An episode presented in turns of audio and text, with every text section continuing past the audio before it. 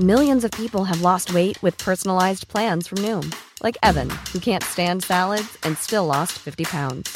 Salads, generally, for most people, are the easy button, right? For me, that wasn't an option. I never really was a salad guy. That's just not who I am. But Noom worked for me. Get your personalized plan today at Noom.com. Real Noom user compensated to provide their story. In four weeks, the typical Noom user can expect to lose one to two pounds per week. Individual results may vary.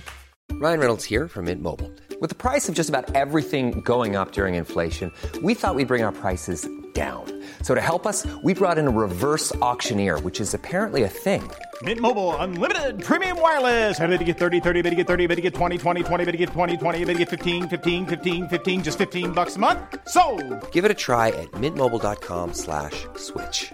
$45 upfront for three months plus taxes and fees. Promo for new customers for limited time. Unlimited more than 40 gigabytes per month. Slows. Full terms at mintmobile.com.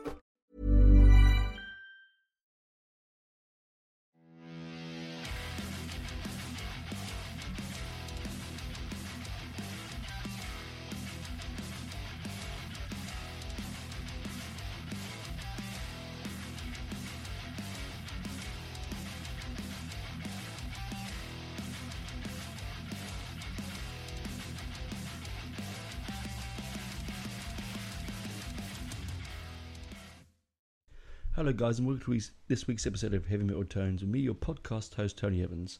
Um, I hope you enjoyed last week's episode with Ralph Halber from Heads for the Dead. I know I bloody enjoyed interviewing him. Um, it was really, um, real fun time. I'm, I'm glad you, hope you did enjoy it because I did. Anyway, back to a good old album review. Tony does a heavy metal classic, and actually, it's not a heavy metal classic; it's a heavy rock classic in my books. Um, and it's one of those forgotten albums uh, by this band. The band um, it, in question is Def Leppard.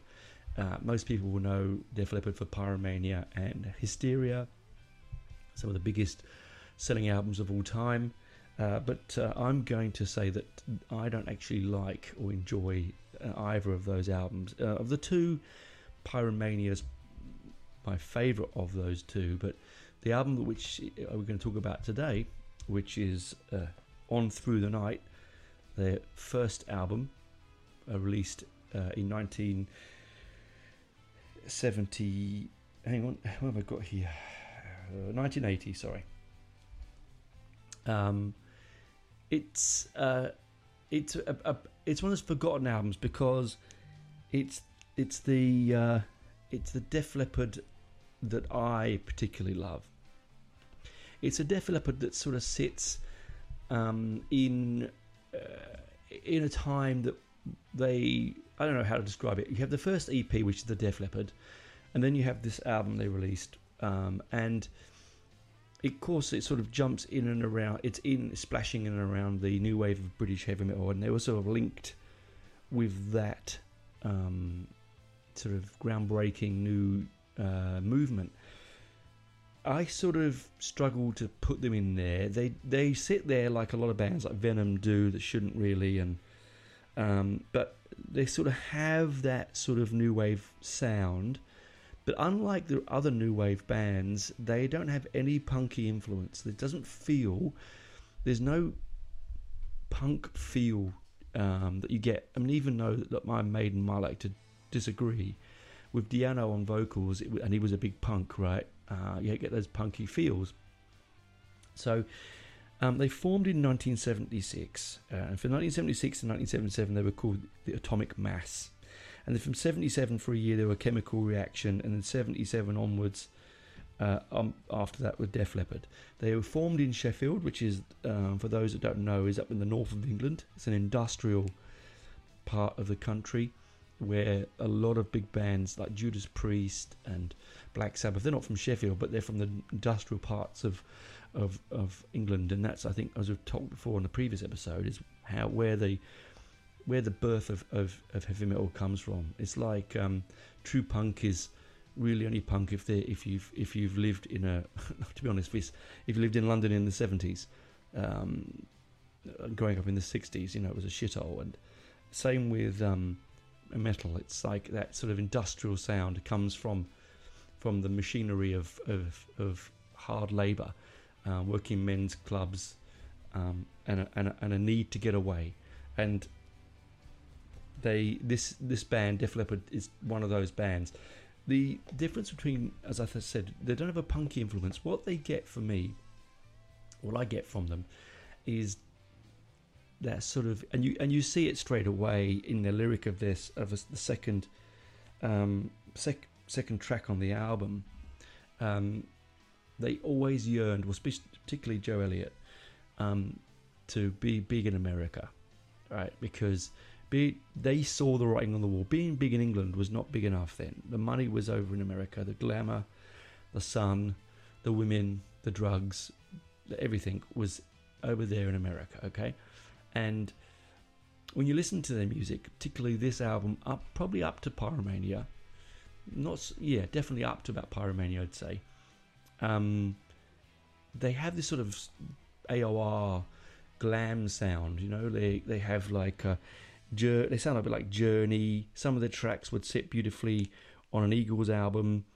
They have a big West Coast sound or East Coast sound, um, and the original lineup consists of this is the so this is the original lineup. The, the new obviously from '91 onwards was a different lineup, uh, but the original lineup was Joe Elliott on guitar, Pete Willis on guitar backing vocals, Steve Clark sadly, um, Steve Clark uh, passed away of alcohol addiction um, in uh, 19 on the 8th of January 1991. So um, just a little bit of a a note there. Those that are struggling with any kind of, uh, as I like to call it, the the dark tea time of the soul. Um, well, that's a Douglas Adams quote, but you understand.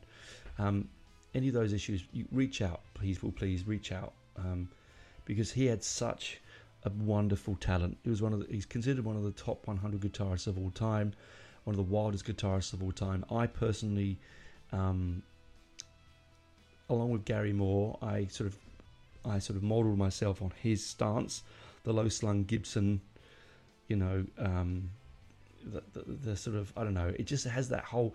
It, you can see where hair metal come from when it comes to people like Steve Clark. Now, he was only 30 years old. There are people out there who are listening to this who know people who, who know people that who are know people as well that you know in their families and their personal lives where this sort of stuff is happening uh, please do reach out and help. There's never ever a time you can't find help.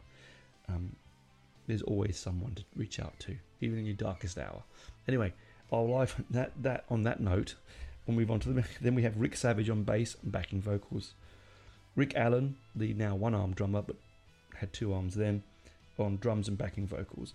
So they all did, they all did singing as well. So again, that's where you get that. I get that East Coast, West Coast, you know, um, sort of Van Halen. I mean, that's another one. They sort of without they're almost Van Haleny, but without the uh, early on, without the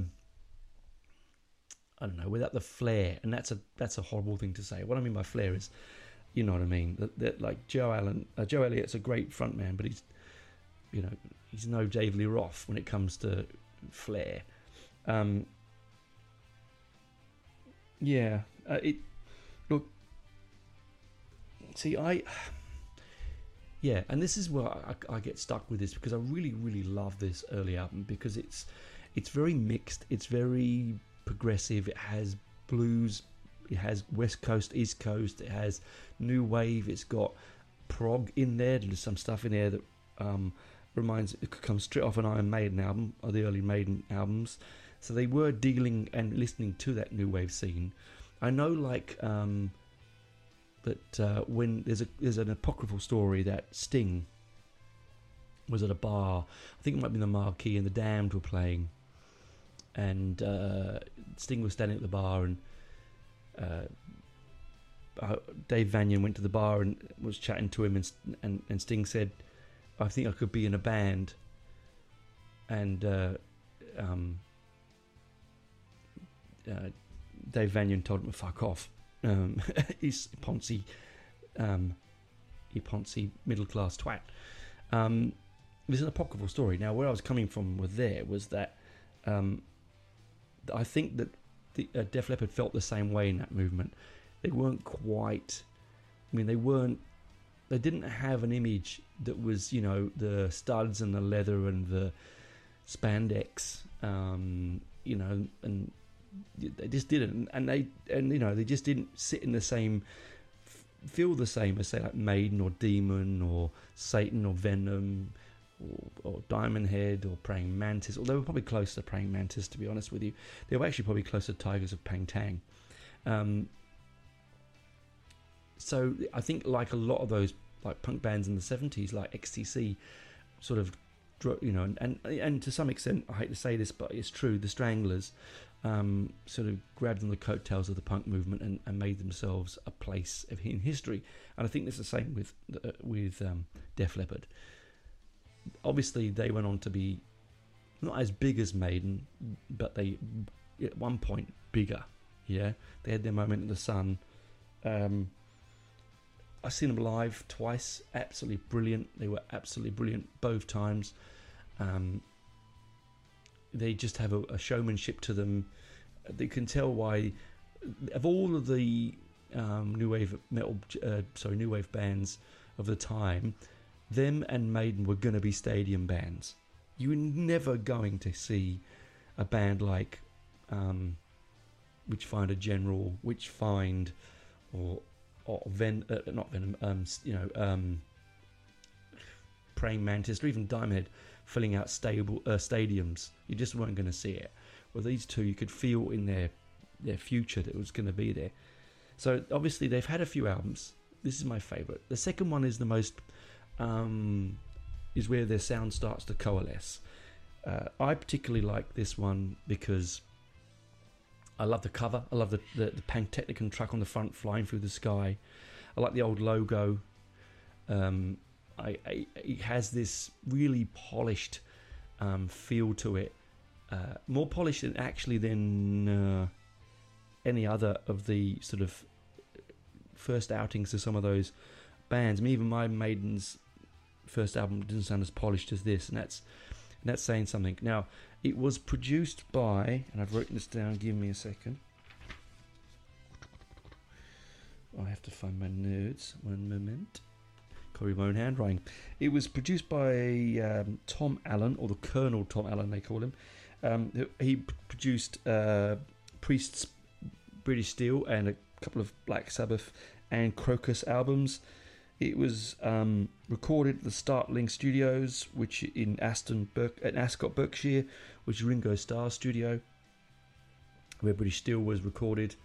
So again, that's probably why it has that. There's some points where it sounds a little priesty, and sometimes now you might have said to me before spent Priest, why did you not mention Priest in those big bands of of the new wave of British heavy metal? I don't sit them in that um, category because they formed um, much earlier. I think new wave of British heavy metal bands form in around 76, 77 and go through to 80, 81, whereas Priest film, formed well before then. Yes, they were part of it, but they weren't um, a foundation member. They were sort of like just on the periphery. But anyway, that's a different conversation, and I'll have an episode regarding that. So please go back and listen to it.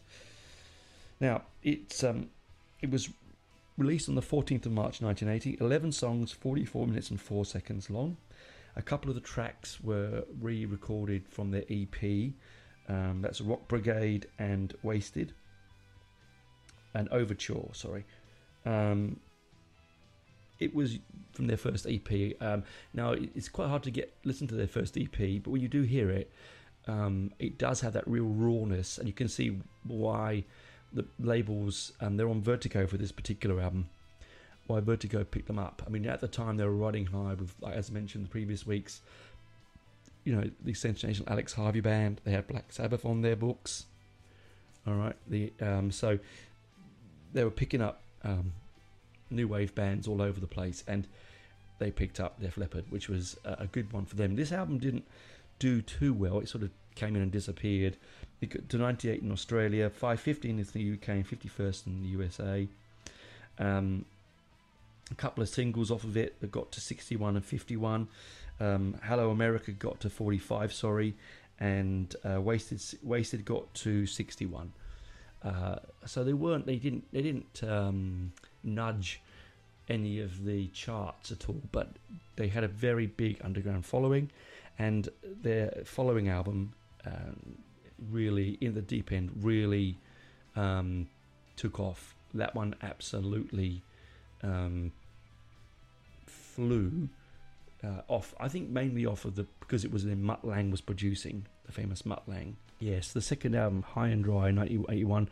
Then there was Pyr- Pyromania in 83, Hysteria in 87, Adrenalize in 92, Slang in 96, Euphoria in 1999, X in 2002, Yeah in 2006, Songs from the Sparkle Lounge in 2008, which is the tour I saw them on. It was, I have to say, it's the only t shirt I've never really kept. It was a bit hair metally. Um, Def Leppard in 2015 and Diamond Star Halos in 2022, which I thought was a really good album, by the way. Um, it's certainly, uh, for me, um, was the my favourite of the newer albums. But as I said, this one here, On Through the Night, 1980, is the one we're talking about. So they're rising stars. They've written a cracking album with 11 songs on it, which is pretty good value for money if you think about it on vinyl, 11 tracks. Uh, um, they don't, and they're not all um, speedy geese either. They don't um, go at a million miles an hour. They're all quite deliciously different uh, and differently textured. And I actually will talk about those on the um, on the B side of this show. So, also a quick note those that don't know uh, what I was talking about earlier. Sorry, I should have made a note of that. With Rick Allen, he lost his arm in a car accident um, and had to learn to play the drums again. Um, he learned by lying in bed, at the hospital bed, using his feet and tapping his feet against the metal ends of the bed um, to make rhythm. And so, so he didn't give up, and the band didn't give up on him, which is you know amazing. He came out and um, he came out and invented a drum kit where he could use his feet. Um, so it's an electric kit uses his feet and his other and his arm, and just amazing piece of um, for me, just willing the willing to to keep going. I mean, it could have broken mo- many people, and it should have broken many people, but and it has done, but not Rick. You know, he just carried on, and you know when he came out that time when we saw him live, and he walked out in the middle of the ramp, the big stage down the middle of the st- stadium and he came out with the you know waving his one arm. We were just and oh, it was just so it, it was just so um, makes you think. Hey, you know, don't say oh I can't do that now. If a person a drummer a and a, before he lost his arm as well, one of the best drummers there is um, to lose his arm, recover and not lose a beat. Pardon the pun, um, and just take it on the chin and, and keep going. And good on the band for, for standing by him really, really amazing, you know. Uh, and all the all the kudos and success to them all, in my opinion. Anyway, enough for this side. I will talk to you on the other side, track by track, on this amazing album. Talk to you on the other side. Bye for now. Hey, I'm Ryan Reynolds. Recently, I asked Mint Mobile's legal team if big wireless companies are allowed to raise prices due to inflation. They said yes. And then when I asked if raising prices technically violates those onerous two-year contracts, they said, "What the f*** are you talking about? You insane Hollywood ass." So to recap, we're cutting the price of Mint Unlimited from $30 a month to just $15 a month. Give it a try at mintmobile.com slash switch. $45 upfront for three months plus taxes and fees. Promo rate for new customers for limited time. Unlimited more than 40 gigabytes per month. Slows. Full terms at mintmobile.com.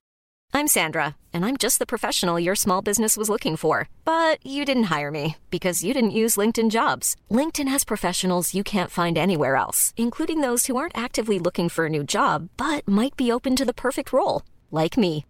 In a given month, over 70% of LinkedIn users don't visit other leading job sites. So if you're not looking on LinkedIn, you'll miss out on great candidates like Sandra. Start hiring professionals like a professional. Post your free job on linkedin.com/people slash people today. Millions of people have lost weight with personalized plans from Noom, like Evan, who can't stand salads and still lost 50 pounds. Salads, generally, for most people, are the easy button, right? For me, that wasn't an option. I never really was a salad guy. That's just not who I am. But Noom worked for me. Get your personalized plan today at Noom.com. Real Noom user compensated to provide their story. In four weeks, the typical Noom user can expect to lose one to two pounds per week. Individual results may vary. Since 2013, Bombas has donated over 100 million socks, underwear, and t shirts to those facing homelessness. If we counted those on air, this ad would last over 1,157 days. But if we counted the time it takes to make a donation possible, it would take just a few clicks. Because every time you make a purchase, Bombas donates an item to someone who needs it. Go to bombas.com slash ACAST and use code ACAST for 20% off your first purchase. That's bombas.com slash ACAST, code ACAST.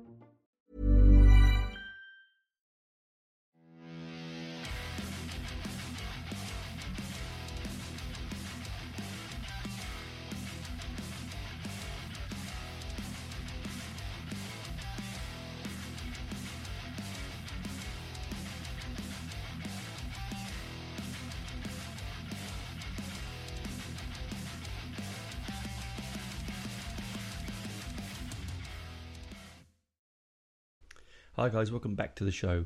Um, Def Leppard's On Through the Night. Now, where do we begin? Um, we begin at the beginning, don't we? I'll give you a track rundown first. Okay.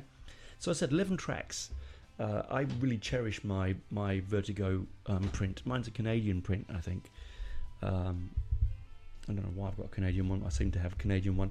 I really, really love it a lot. Um, a for the artwork, um, B for the fact that it's one of those um, forgotten album albums that uh, are quite hard to get hold of now on vinyl.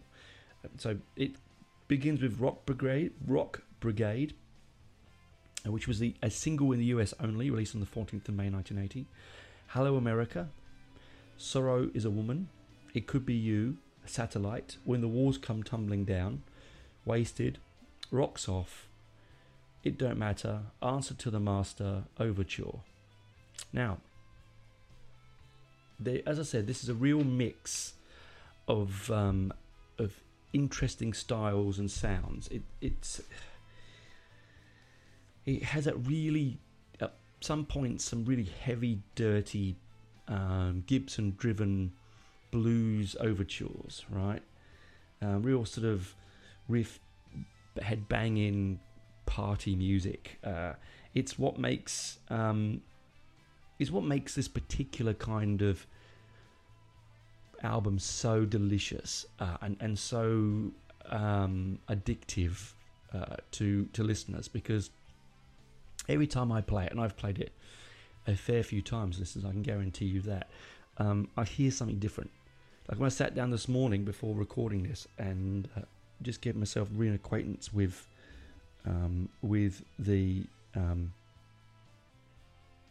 with the um, sound, it sort of I don't know. It it um again I saw new things. I heard new things in it, so I had to scrabble to write some notes down because I'd already read notes, and I thought, no, I'm thinking I've heard something different.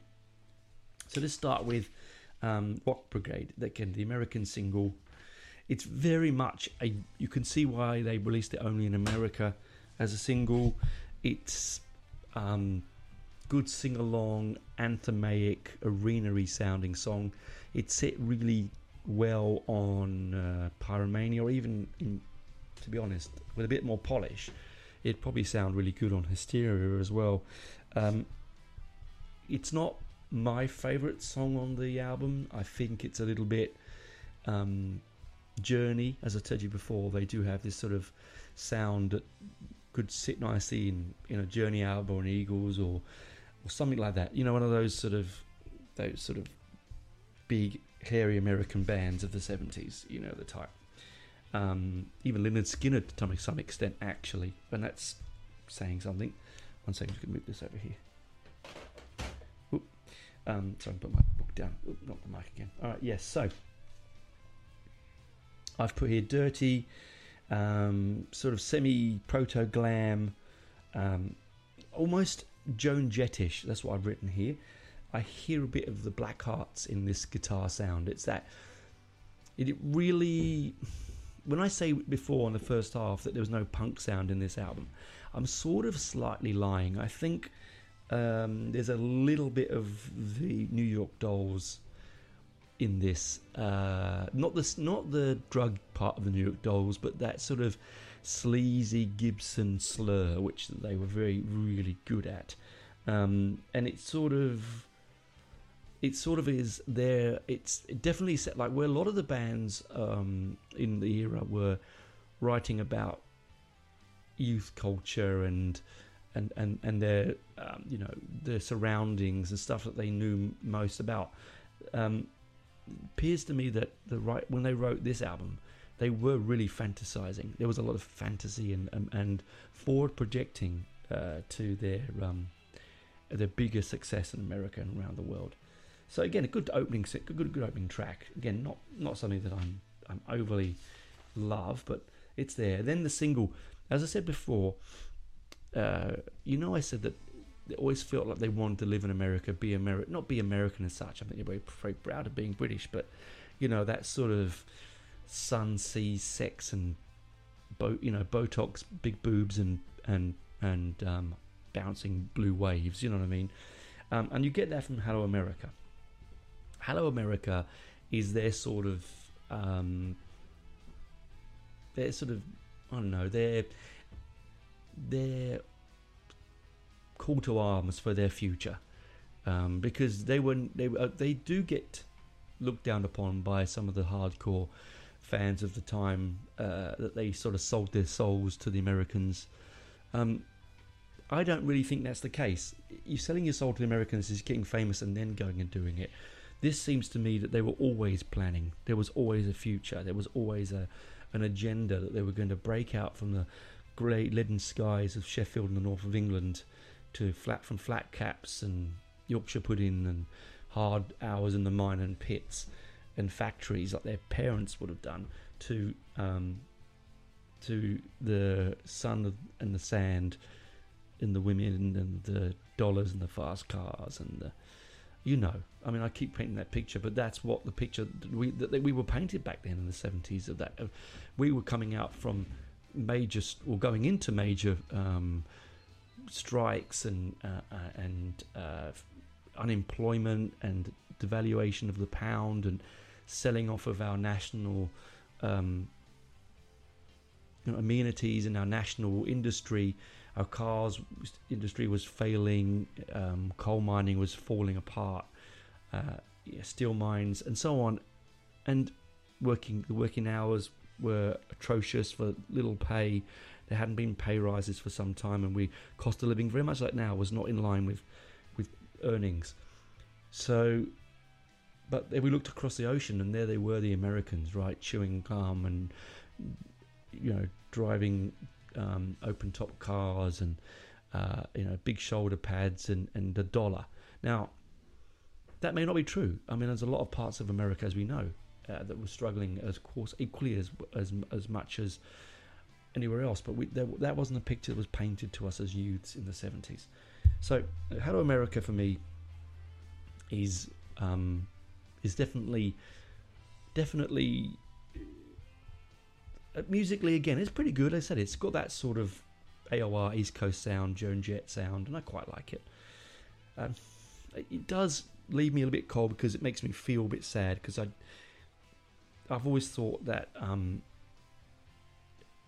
that they got a lot of stick for for choosing the direction of their lives, and they shouldn't do because musically, this album, and again, if you if you were going to listen to it for the first time after this show, you might open your eyes a little bit. It is an absolute corker. It's don't just go straight to your pyromanias and your hysterias. This is a really brilliant album. Uh, I think so better than High and Dry, and that's you know, and that was their first major big success.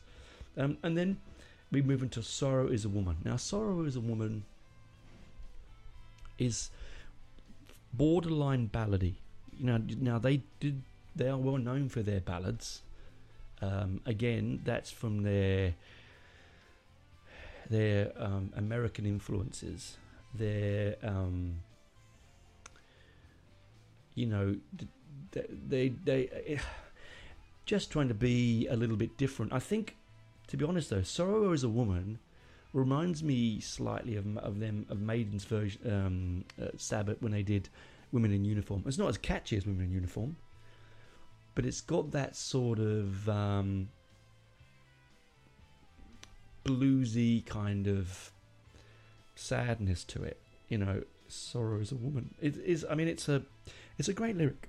It's a great lyric. I'm also not sure why I sort of got woman in uniform there. I think maybe because it was women in the title, my brain went in a weird tangent.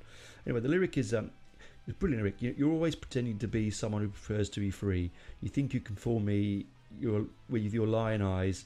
But what is the game that you play when all you're trying is to say is that the uh, lonely that is that you're lonely in a need of a friend. Oh yeah, sorrow woman, sorrow woman. I just can't seem to get you. Oh yeah, sorrow woman. If only you could see uh, you as I do.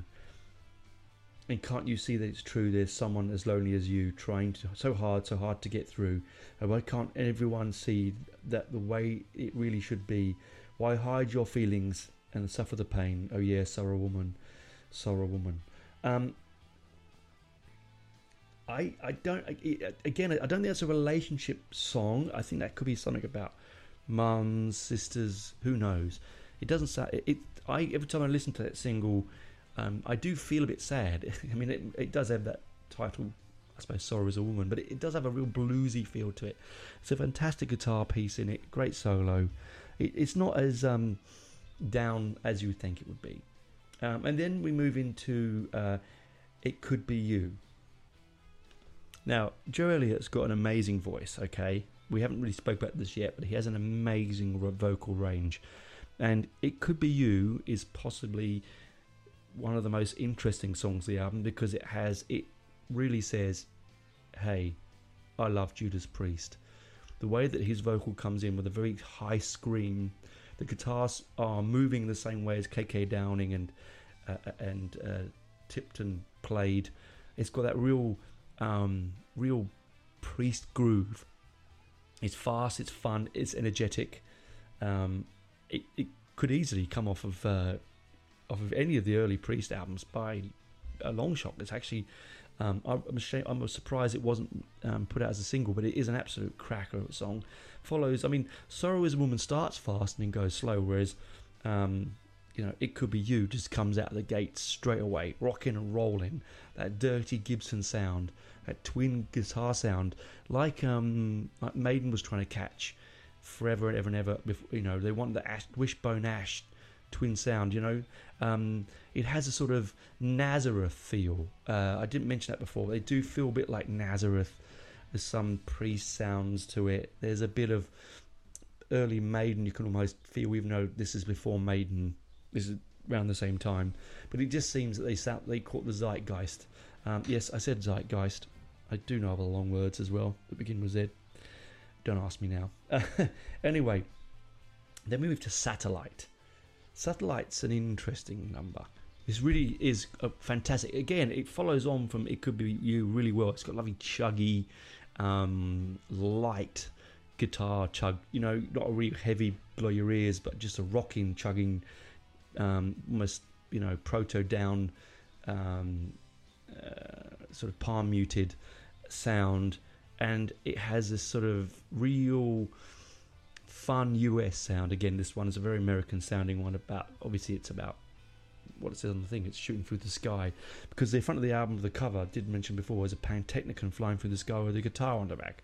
It's got that sort of uh, fun feel. It's the middle of this album really does seem to gallop along. You sort of before you blink, you're at sort of halfway. You've turned the record over, and you think, "Well, that, where's it gone?"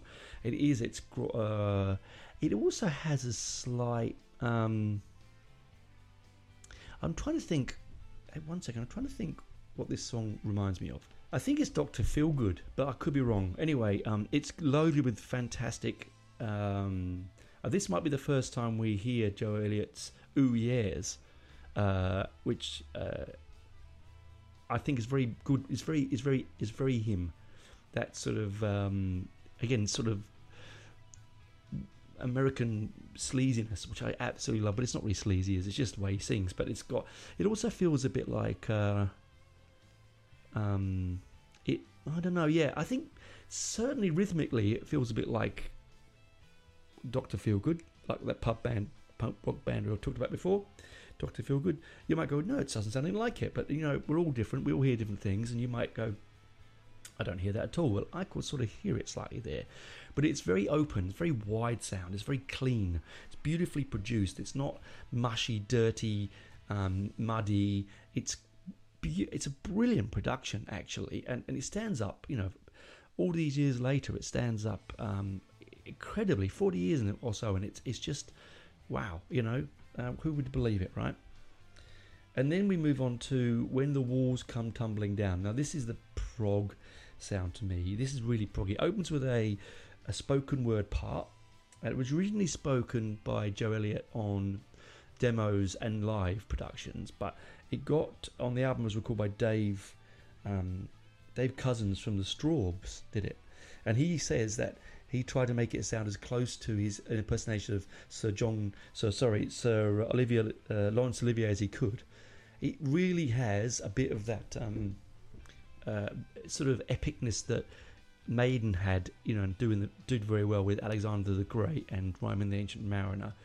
Um, it's quite a dark song. Um, it, it's very epic, very uh, literal a, a, a, track. I hate to say this, but if you listen very carefully, you, you can almost hear Alexander the Great in it. Uh, maybe they were influenced. Maybe Maiden were influenced by it. It's got this proto gallop in it, not a Maiden gallop as such, but there's a gallop in it. Um, it has that real atmospheric open with the cymbals and, and the and the wind and the voice. And it feels this is probably the most uh, in fact it is. It's the most new wave of british heavy metal there is on this album because um, that genre was filled with this as you know with the sort of dragons and the medieval imagery and arthurian legend and you know science fiction and all that sort of stuff it was um, all it was basically an anim, an audio version of the comic books the kids were reading before they, or the books they were reading. Um, in, in Maiden's case, uh, it's very proggy. Um, it's it's as you would guess, it's probably my favourite songs on the album because of that. I love that it comes this far into the album. It's not a long song. It's not like Roman Ancient, Roman Ancient Mariner, it's 15 minutes long. No, no, no, no, by no means. It speeds along. Um, I have to look into if it's based on a book or not. I, I couldn't find that out. Look, it might be. I don't know. I'll have to check it out. But it was really, really amazing. It's very um, unexpected after the sort of uh, new American sound that you get early on in the album and the priesty kind of sound. And then you get the the, the uh, single "Wasted," on which came out on the second of November 1979 and got to 61. Um, this is a good rock and roll song. Okay, great sing along, really good solo. I really enjoyed. Um, I, I, still enjoy the, the the the journey it takes you on. It's a classic, classic sound, right? Uh, it it's a good single. It's amazing it didn't get do any better. I suppose, unfortunately, at the time it was fighting the punk explosion, and so people were not buying heavy rock album songs or heavy metal songs, maybe. So, you know, if it had come out maybe two, three years later, it probably would have got into the top 20 quite easily. It's a real um, fun song, and being at 61 is not good enough for it, in my opinion. Really great guitar solo in it. I'm not sure whether it's um, Wheels or Willis or, or Clark on that solo, but um, someone could probably tell me on that. It's absolutely brilliant. And then we followed with um, Rocks Off, which was um, which is came off the EP, original EP. It is what it is. It is actually for me a prototype, proto glam rock hair metal song. Not prototype glam because glam been around before then, but hair metal. It's got that kind of sound and feel that you'd get from Motley Crue or Poison, you know, or LA Guns or something like that. Some of those, and I'm going to say this out. God, I'm going to lose some listeners, but awful. I cannot stand hair metal. I really can't. Um, it's sleazy. It's glammy. Again, I feel also has a Joan Jett feel. The one good thing about it is I really, really like the guitar solo in it. Really like the speed and the fun and the space and the notes and the clarity of it. Um, nothing's repeated. It's all um, kind of. It's just fun. I think the overall arching uh, feedback from this album is fun, fun with some extra fun and side of fun sauce on top. Uh, yeah, brilliant. I mean, if I'm going to say this on the Millsy meter, the now famous Millsy meter, it, this album takes it to, to, to 10. It may not go to 11. I think it misses the mark in some areas, uh, um, purely on the uh, sort of AOR feel. But if you're going to go um, and take away that and just listen to it as a good rock album, it sits closely to a 10 and a half, almost an 11. It almost takes the, the mercury out of the meter. I absolutely love this album. Um, and then we're going to move into whoop, get my notes. We get uh, "It Don't Matter" coming to the end of the album here. "It Don't Matter." Um, it couldn't be more East Coast. I've written here. Um, big, big arena sound, right? This is where it starts. Big arena sound. Eagles Journey, that kind of thing. It's got um, audacious. I wrote this. Cannot believe I wrote this. Audacious wah. Um, it's dirty and it's frantic. Um, I love wah. I think wah guitar for me. I first fell in love with wah um, through Clapton's use of it on uh, Dis- Disraeli Gears. Um, and every time now, when when I hear a good wah being played, it just sends me into. It has sort of a tribalistic, um, uh, angry sadness to it. It's sort of depth of uh, of texture, which I absolutely love. And if it's done properly, um, Zakk Wylde does it, uses it really well. He just opens it up and uses it as an open like a gate, whereas these guys were, you know, uh, opening and closing the gate to get that, that sort of deep wah sound, and it's um, masterful, masterful, really, really, truly. Um, all I can say about that is, it, uh, again, where you come off a, a real, real rollicking ro- roller coaster of a song like "Rocks Off," and then it don't matter jumps in after you. This, it's truly all killer, no filler. The well, that's not true. I said I don't really like Rock Brigade, but and Hello America does leave me a little bit cold. But I think out of the eleven tracks, nine out of eleven to me sounds like all killer, right? Um, and then we go answer to the master, second to last track. It took me right back to NWOBHM. It has a real NWOBHM proto doom sound I've written here, and that's true. It does. It has a real sort of um, deep, dark, um, almost uh, Witchfinder General esque sound. Uh, Witchfinder as well. Now you could say that Witchfinder because Witchfinder General and Witchfinder were playing around the same time. Um, it feels like it's got a real groovy DNA.